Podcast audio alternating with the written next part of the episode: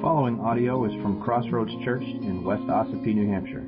For more information about Crossroads Church, you can go to www.crossroadsossipee.com.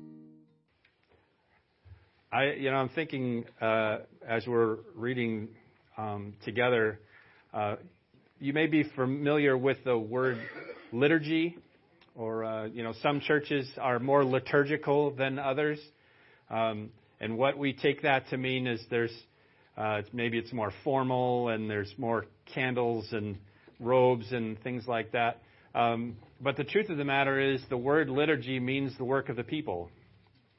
And so when we read these things together in this kind of responsive reading format, it reminds me that this is the work of the people. Like our work together is to study, to learn, to worship God together, and this is just one simple way that we can do that. There is not a clergy and laity distinction. Like in some, especially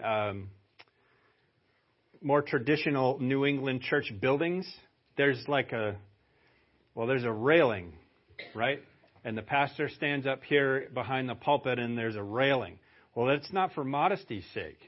It's a separation from the clergy and the laity, right? You regular people who weren't hatched from some religious egg like us clergymen are. There is no distinction, biblically speaking. We are all, by faith in Christ, adopted as the children of God. And there is no distinction. There are certainly roles, there are certainly gifts, there are certainly abilities that the Lord gives to each one of us. But there is no difference. And I love that. It takes a lot of pressure off me. And that's one of the reasons I stand down here. I'm tall enough. Maybe if I was... Anyway. Moving on. All right, so we are returning to the Gospel of Luke this morning. And we're going to continue through Jesus' teaching on readiness and responsibility for his disciples. And we're going to look back at verses 41 through 48 of chapter 12, and that's on page 872 in the Pew Bibles. And our text for this morning begins with a question from the Apostle Peter that he asks in response to the text that we looked at last week. So we're going to read that portion again so it kind of makes sense in context. And the fact that Peter even asked this question of Jesus is completely consistent with what we know of Peter's character.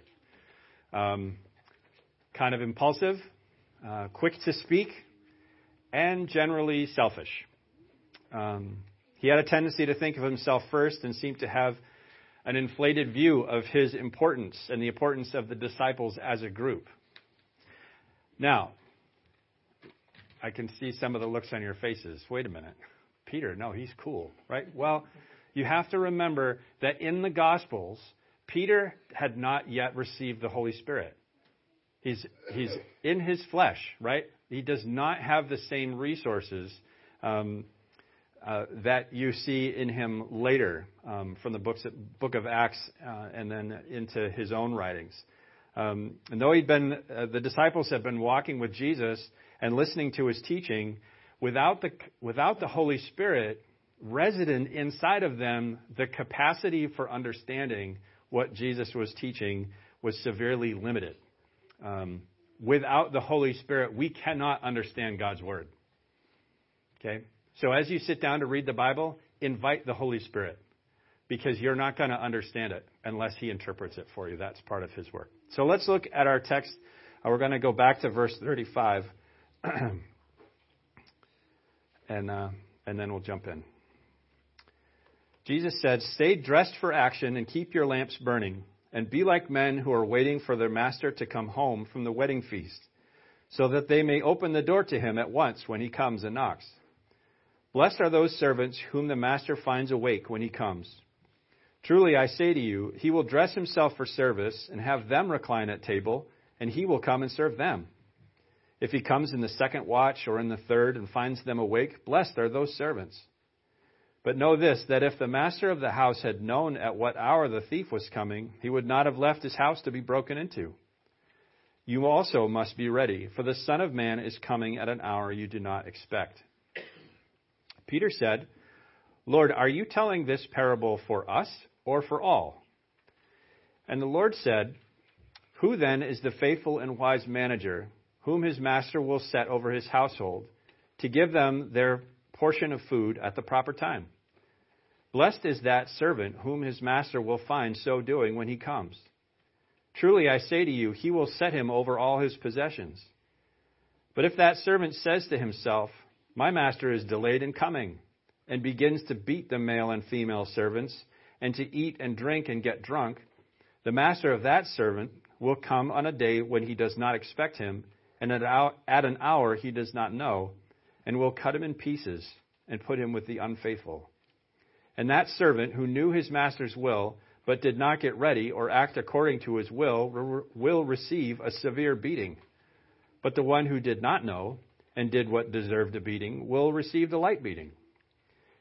Everyone to whom much was given, of him much will be required.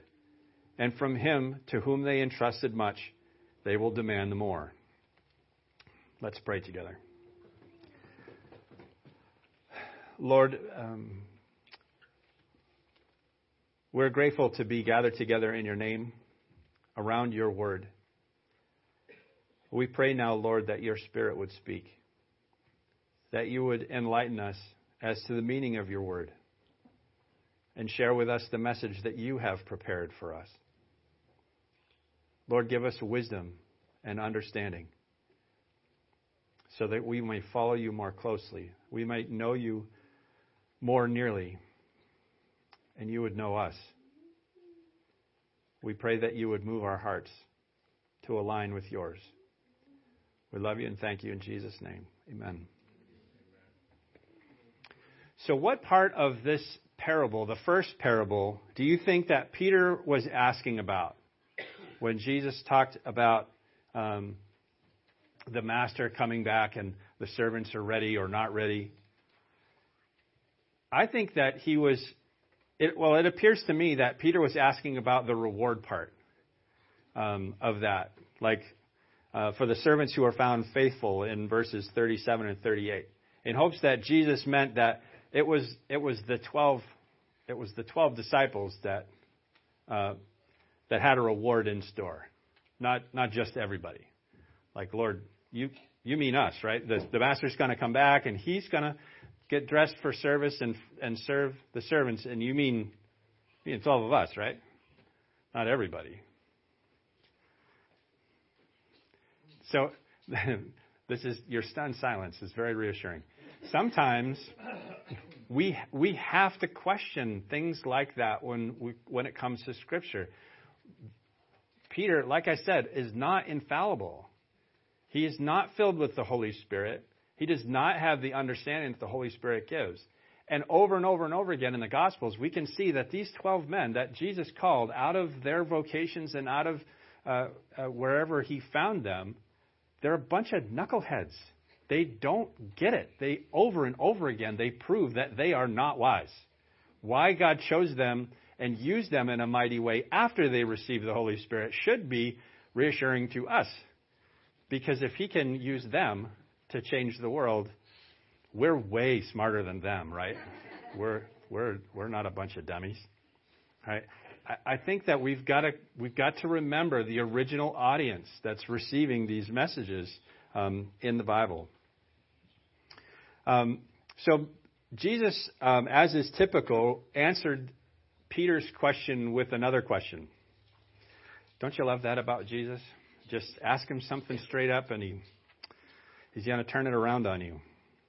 And in his question, Jesus expands the parable to focus specifically on those who bear the responsibilities of shepherding the flock. He focuses on them and all of the disciples who would follow after them. Look at verse 42. "And the Lord said, 'Who then is the faithful and wise manager, whom his master will set over his household, to give them their portion of food at the proper time?' Blessed is that servant whom his master will find so doing when he comes. Truly I say to you, he will set him over all his possessions."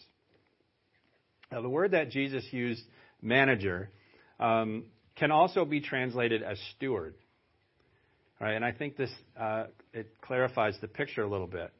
A steward is a person who is entrusted with the care of running a household. Honestly, just to show my age, all I could think of was Benson. You remember Benson? Yeah. Like, he was in charge of running the governor's household, right? And there's some blank stares from... Yeah, okay. Yes, this is really white hair. I am old. Anyway, so a steward is a person who is entrusted with the care of running the household. It's clear from Jesus' parable that the household manager was responsible for making sure that everybody in the household was fed the proper amount at the proper time. And these were amounts and times that would have been set by the master of the house, right? The steward is acting on behalf of the master of the house. And what kind of person does a steward like that have to be?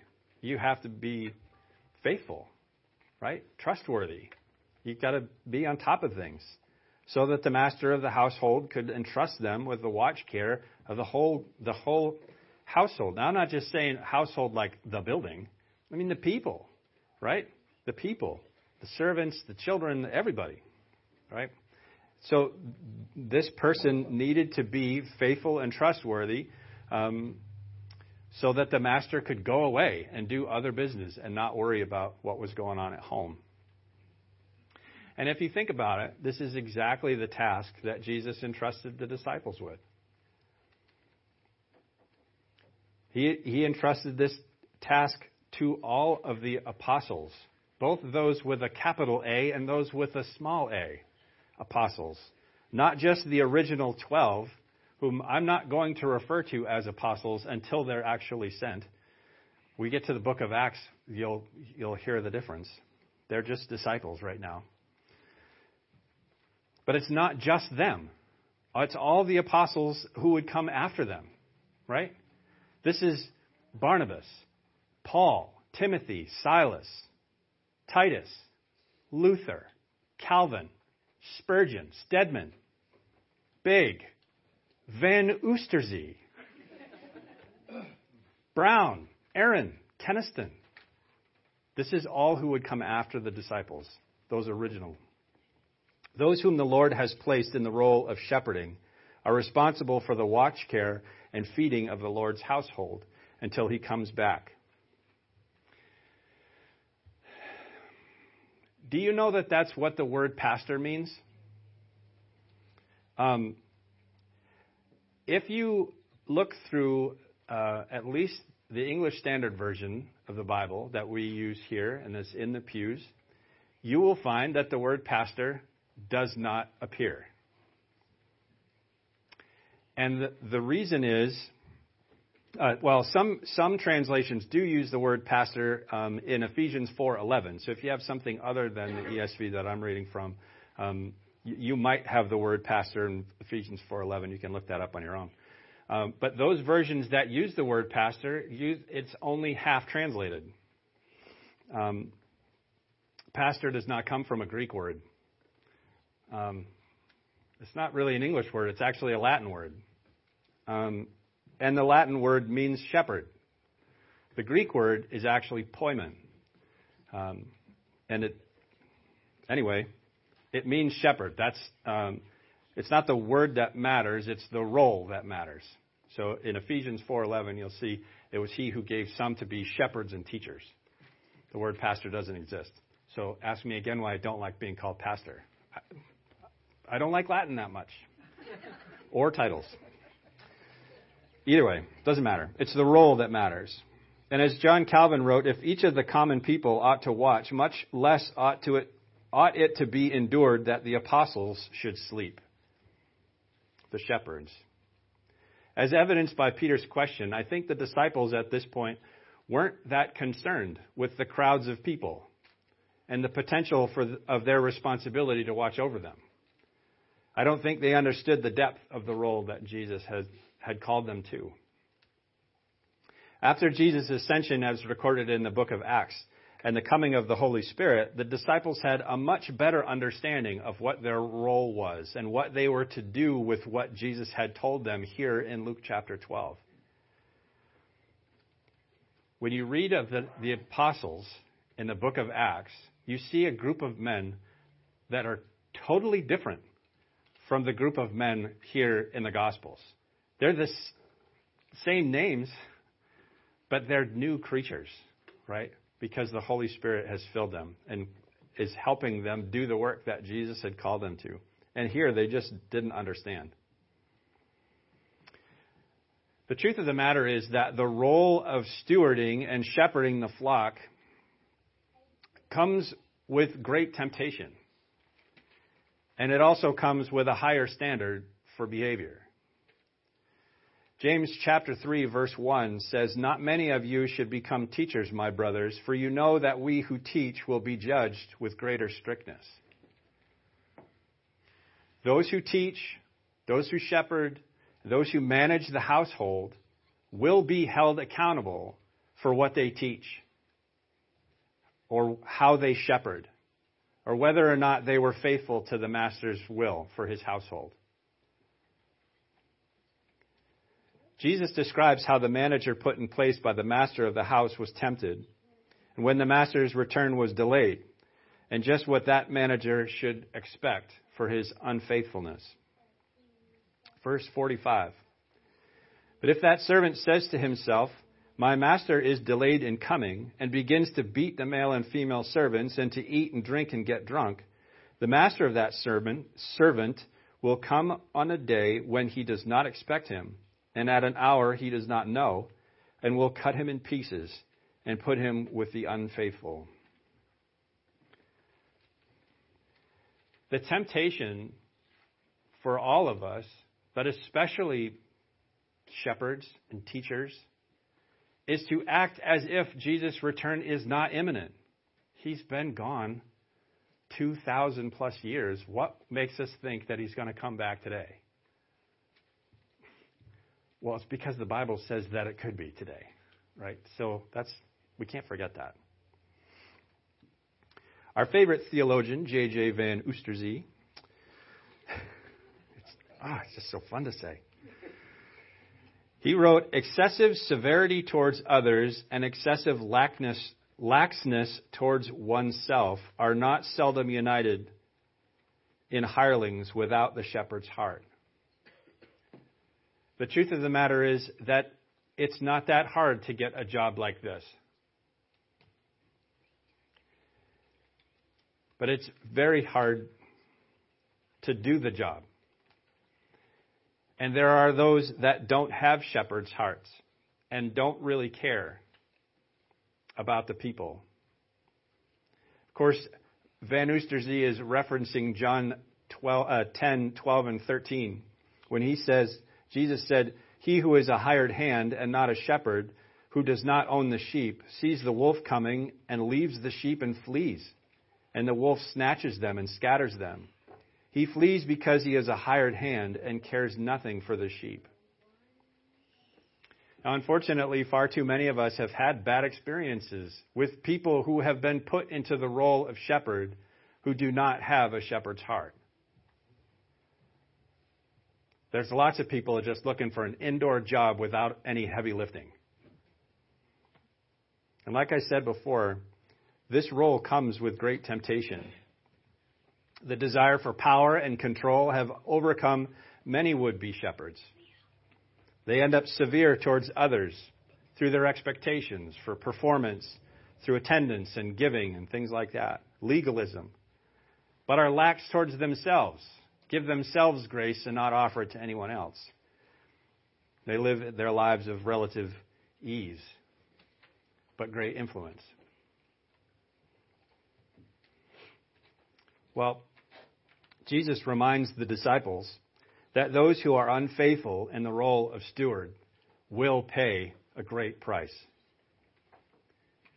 Leaders who fail do not fall from grace, but they certainly can end up cut down and often ostracized and disillusioned. Jesus said, "And that servant who knew his master's will, but did not get ready or act according to his will receive a severe beating. But the one who did not know and did what deserved a beating will receive a light beating." You've heard the expression that ignorance is no excuse, right? Well, ignorance is certainly not an adequate shield to ward off the wrath of God. The steward who knew the master's will but didn't act according to the master's will be punished. But the worst part about it is that they will cause those who did not know the master's will to be punished as well. Their punishment will not be as severe, but they will be punished nonetheless. If a person stands in a pulpit and tells you what is not true and what is not God's word, you could believe them. Don't ever wonder why I give you the scripture reference, because you need to read this book for yourself. And if I say something that does not line up with God's word, if I've gotten it wrong and you don't do the work to find out, you've been fooled. But you will still be held responsible, whether you're aware of it or not.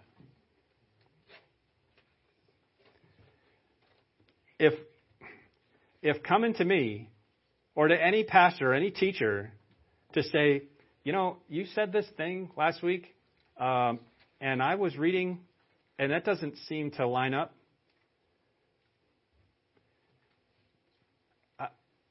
please, don't be afraid of that. Don't be afraid to come to me. Please, if I'm getting this wrong and you catch it and I don't, and nobody else says either, we're all in trouble.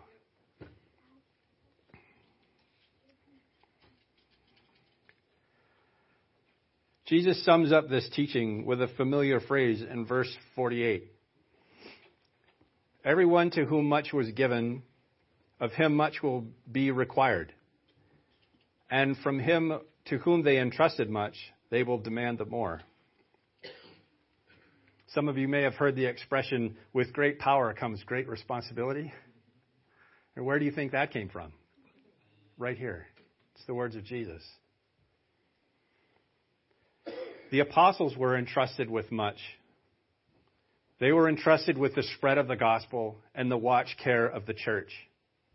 They were entrusted with the Holy Spirit, and they will be held to account for it at judgment, as will all those who follow them. We will one day have to account for what we did with what we were given, and what we were given to do while we waited for the Lord's return. He's going to ask, "What did you do with what I gave you?" Unfortunately, we think we have time, so we delay. We delay in doing what we know we ought to do, and we busy ourselves indulging in what we ought not do. This is the problem that we face. It's been this long. It's been 2,000 years. We really don't need to worry about it.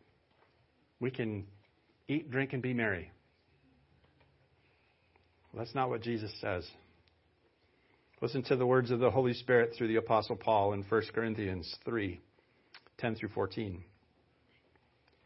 "According to the grace of God given to me, like a skilled master builder, I laid a foundation, and someone else is building upon it. Let each one take care how he builds on it. For no one can lay a foundation other than that which is laid, which is Jesus Christ. Now, if anyone builds on the foundation with gold, silver, precious stones, wood, hay, straw, each one's work will become manifest, for the day will disclose it, because it will be revealed by fire. And the fire will test what sort of work each one has done. If the work that anyone has built on the foundation survives, he will receive a reward. If anyone's work is burned up, he will suffer loss, though he himself will be saved, but only as though through fire." One day we are all going to be held account for how we lived. We're all going to be held to account for how we taught and what we taught, how we lead, how we serve. And my prayer is that the Master will find his faithful servants faithfully serving when he comes. And that's not just me. That's all of us. Amen? Amen. Let's pray.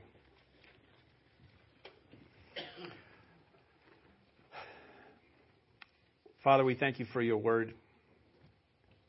We thank you for the Holy Spirit that interprets it for us. Lord, we thank you that you paid the price for our sin on the cross, that we would be adopted as your children and forgiven of our sins. You reserved a place for us at your table in your kingdom. Lord, we thank you for the reminder that we're going to be held accountable for how we live, not just those that stand in a pulpit, but all of us. Help us, Lord, to be faithful, to do what you have asked us to do. Help us to be faithful in sharing the gospel, offering hope, the hope of salvation through Jesus. You've given that to us all. Lord, I pray that you would help us all be students of your word so that we would know when something doesn't sound right, that you would train us to spot the counterfeit because we know the original so well. We need your Spirit's help to do that, Lord. Your word is sometimes hard for us to understand. Lord, remove our excuses and help us to get to work, knowing your word and spreading the gospel as you've called us to do. We love you, Lord, and we thank you. In Jesus' name, amen. If you would like to participate in the mission of Crossroads Church through financial support, checks can be mailed to Crossroads Church, Post Office Box 576, West Ossipee, New Hampshire, 03890.